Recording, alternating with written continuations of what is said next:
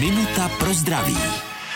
Jak moc je nebezpečné vosí nebo včelí bodnutí? Tak za normálních okolností se jedná jenom o trochu bolestivou záležitost. Problém může nastat, když je člověk alergický nebo když dostane bodanec do pusy, do rtu nebo do jazyka. Pak hrozí otok, může dojít ke zúžení až ucpání dýchacích cest a v důsledku toho k dušení. Lidé, kteří jsou alergičtí, mývají pro tyto případy injekční pero s adrenalinem jako první pomoc. Vždy je dobré místo chladit, a ve vážných případech neváhat a zavčas volat záchranku. To nebezpečné dušení je reálné a vážné. Minutu pro zdraví pro vás připravila doktorka Irena Zimenová.